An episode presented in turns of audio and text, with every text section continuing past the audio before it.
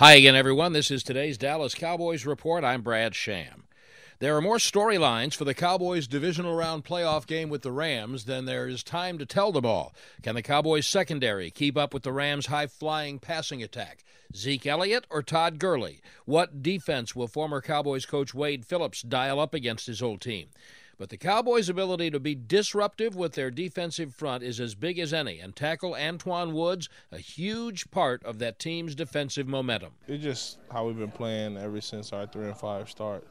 We've been playing like our backs are against the wall and just taking one game at a time and just dominating our job at a high level. So I mean, we got a lot of momentum right now, but we still got to show up Saturday and keep it going. The Cowboys have injury concerns as Cole Beasley, Blake Jarwin, and Maliek Collins are all dealing with ankle injuries that kept them out of practice.